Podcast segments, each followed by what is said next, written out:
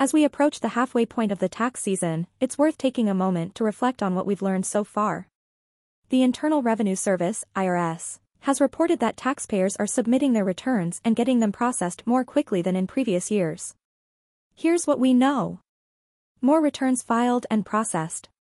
According to IRS data, the number of individual income tax returns received this year is 2.6% higher than the previous year. As of February 17, 2023, the IRS received 36,859,000 returns, compared to 35,922,000 in 2022. Furthermore, the IRS processed 36,769,000 returns in 2023, an increase of 9.9% over the same period in 2022. This is likely a sign that the IRS has finally worked through its backlog. E-filing continues to dominate. Electronic filing remains the most popular way to file taxes, with 98% of tax returns received to date in 2023 being filed electronically. This is no surprise given the convenience and speed of e-filing. Refunds issued in record numbers. The IRS has issued 27,781,000 tax refunds so far this year, a significant increase of 25.9% over last year. However, the average tax refund per taxpayer is down by 11.2% compared to 2022, likely due to the lack of an enhanced child tax credit this year. Despite the decrease in the average tax refund, the overall amount of tax refund dollars has increased to $87.245 billion.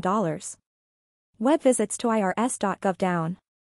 Interestingly, web visits to irs.gov are down 14.3% compared to the same period in 2022.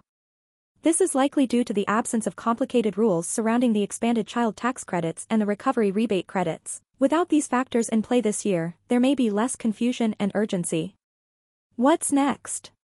The two-week period following President's Day typically marks a switch in refunds, with the IRS beginning to issue refunds to taxpayers who claim the Earned Income Tax Credit EITC, and the Additional Child Tax Credit ACTC, after February 15, 2023. Additionally, this period historically sees a peak in IRS phone lines. Conclusion Overall, tax season is off to a positive start.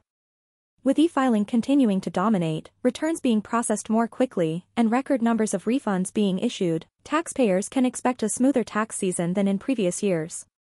As always, it's essential to stay up to date with the latest developments to ensure a successful tax filing.